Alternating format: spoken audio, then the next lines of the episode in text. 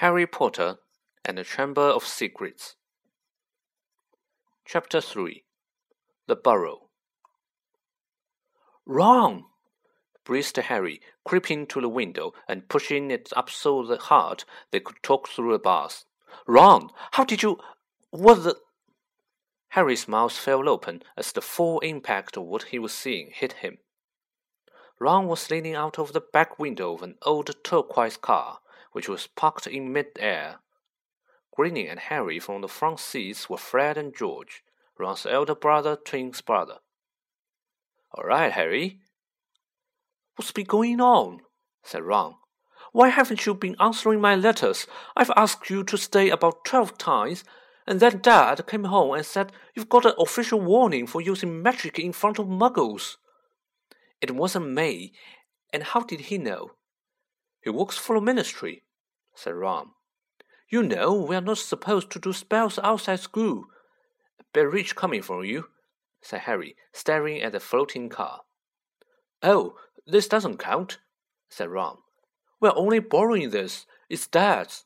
We didn't enchant it, but doing magic in front of those muggles you live with. I told you I didn't, but it'll take too long to explain now. Look, can you explain to them at Hogwarts that Dursleys have locked me up and won't let me come back? And obviously, I can't magic myself out because the Ministry will think that's the second spell I've done in three days, so. Stop gibbering, said Ron. We've come to take you home with us. But you can't magic me out either. We don't need to, said Ron, jerking his head towards the front seats and grinning. You've got who I have got with me. Tyler the tie that round the bars, said Fred, throwing the end of the rope to Harry. If the Dursleys wake up, I'm dead, said Harry as he tied the rope tightly around the bar and Fred revved up the car. Don't worry, said Fred, and stand back. Harry moved back into the shadows next to Hedwig, who seemed to have realized how important this was, and kept still and silent. The car revved louder and louder, and suddenly, with a crunching noise, the bars were pulled clean out of the window as Fred drove straight up in the air. Harry ran back to the window to see the bars dangling a few feet above the ground. Panting, Ron hoisted them up in the car. Harry listened anxiously, but there was no sound from the Dursley's bedroom. When the bars were safely in the back seat with Ron, Fred reversed as close as possible to Harry's window. Get in, Ron said. But all my Hogwarts stuff, my wand, my broomstick. Where is it? locked in the cupboard under the stairs, and I can't get out of this room. No problem, said George from the front passage passenger seat. Out of the way, Harry. Fred and George climbed carefully through the window into Harry's room. You had to hand it to them, though, as George took an ordinary hairpin from his pocket and started to pick the lock.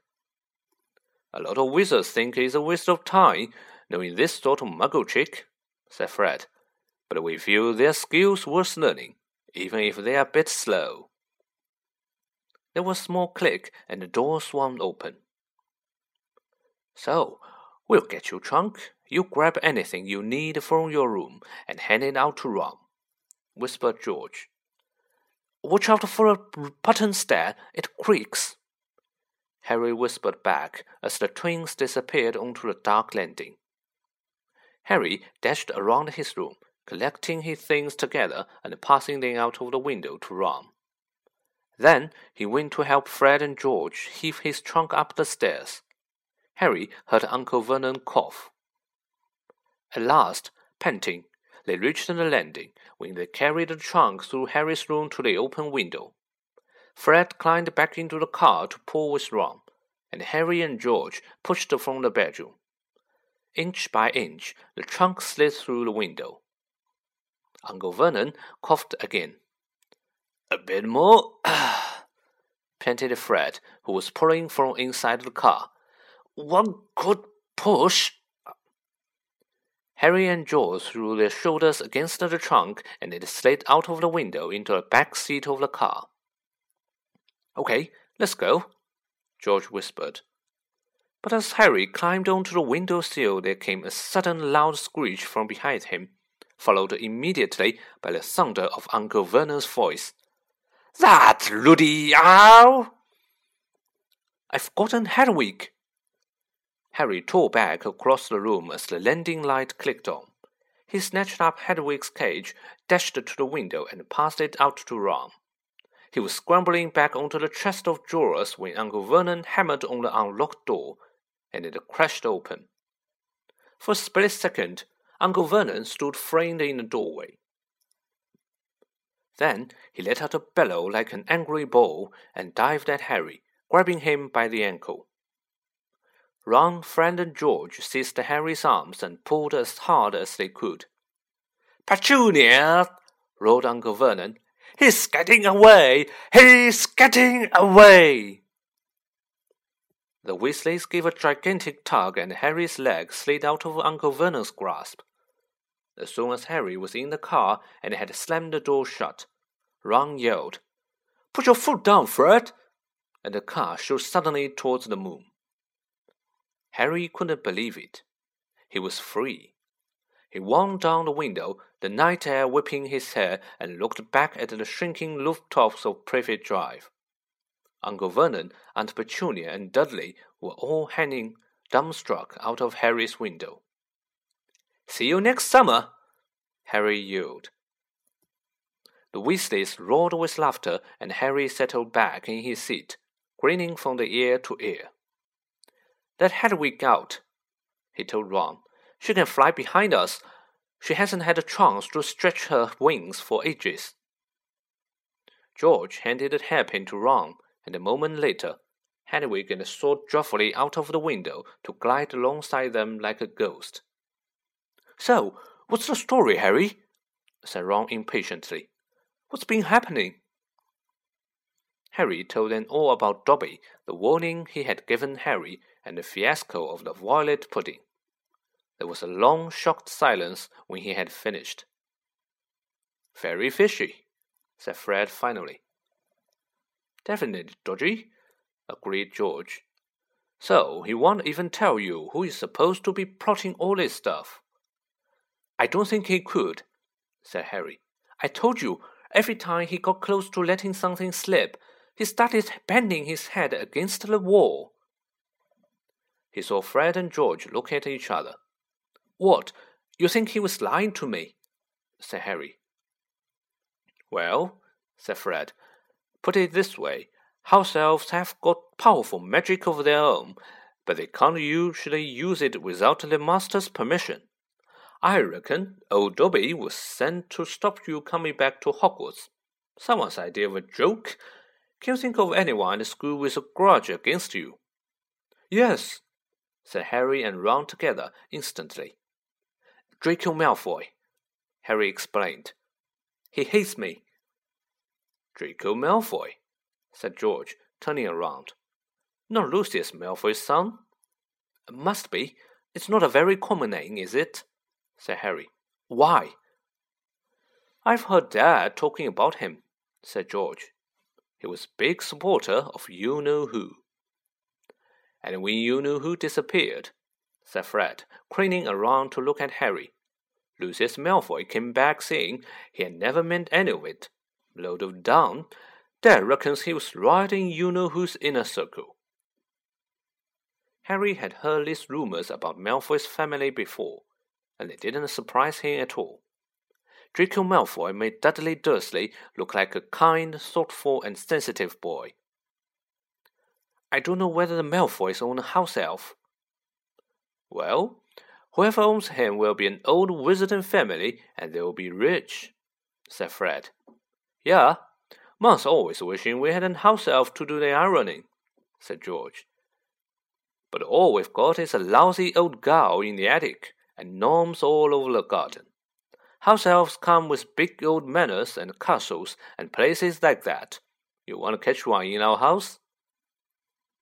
Harry was silent. Judging by the fact that Draco Malfoy usually had the best of everything, his family was roaring in wizard gold. he could just see Malfoy strutting around the large manor house. Sending the family servant to stop Harry going back to Hogwarts also sounded exactly like the sort of thing Malfoy would do. Had Harry been stupid to take Dobby seriously? I'm glad we come to get you anyway, said Ron. I was getting really worried when you didn't answer any of my letters. I thought it was Errol's fault at first. Who's Errol? Our owl. He's ancient. It won't be the first time he had collapsed on the delivery, so then I tried to borrow Hermes. Uh, who? The owl Mom and Dad bought Percy when he was made a prefect, said Fred from the front. But Percy won't lend him to me, said Ron. Said he needed him. Percy's been acting very oddly this summer, said George, frowning. And he has been sending a lot of letters and spending a lot of time shutting up in his room. I mean, there's only so many times you can polish a prefect badge. You're driving too far west, Fred, he added, pointing at a compass on the dashboard. Fred twiddled at the steering wheel. So, does your dad know you've got a car? said Harry, guessing the answer. Uh, no, said Ron. He had to work tonight. Hopefully, we'll be able to get it back in the garage without Mom noticing we flew it. What does your dad do at Ministry of Magic anyway? He works in the most boring department, said Ron. The Misuse of Muggle Artifacts Office. The what? It's all to do with bewitching things that Muggle made, you know, in case they end up back in the Muggle shop or house. Like last year, some old witch died, and her tea set was sold to an antique shop. This Muggle woman bought it, took it home, and tried to serve her friends tea in it. It was a nightmare. Dad was working overtime for weeks. What really happened? The teapot went berserk and squirted boiling tea all over the place, and one man ended up in hospital with a sugar tongs clamped to his head. Dad was going frantic. It's only him and an old warlock called Perkins in the office, and they had to do memory charms and also to cover it up. But your dad, this car. Fred laughed. Yeah, Dad's mad about everything to do with muggles. Our shed's full of muggle stuff. He takes it apart, puts spells on it, and puts it back together again. If he'd raided our house, he would have to put himself straight under arrest. It drives Mom mad. That's the main road, said George, peering down through the windscreen. We'll be there in ten minutes. Just as well, it's getting light. A faint pinkish glow was visible along the horizon to the east. Fred brought the car lower, and Harry saw a dark patchwork of fields and clumps of trees. We're a little way outside the village, said George. Ottery St. Catchpole. Lower and lower went the flying car. The edge of a brilliant red sun was now gleaming through the trees. Touchdown! said Fred, as with a slight bump they hit the ground. They had landed next to a tumble down garage in a small yard, and Harry looked out for the first time at Ron's house. It looked as though it had once been a large stone pigsty, but extra rooms had been added here and there until it was several stories high and so crooked it looked as though it was held up by magic, which in Harry's opinion it probably was. Four or five chimneys were perched on top of the red roof. A lopsided sign stuck in the ground near the entrance read, The Burrow. Round the front door lay a jumble of Wellington boots and a very rusty cauldron. Several fat brown chickens were pecking their way around the yard. It's not much, said Ron. It's brilliant, said Harry happily, thinking of Privet Drive. They got out of the car. Now we'll go upstairs really quietly, said Fred, and wait for Mom to call us for breakfast. Then Ron, you come bounding downstairs going, Mom, look who turned up in the night. And she'll be all pleased to see Harry, and no one need ever know we flew the car. Right, said Ron. Come on, Harry. I sleep at the. Ron had gone a nasty greenish color, his eyes fixed on the house. The other three wheeled around.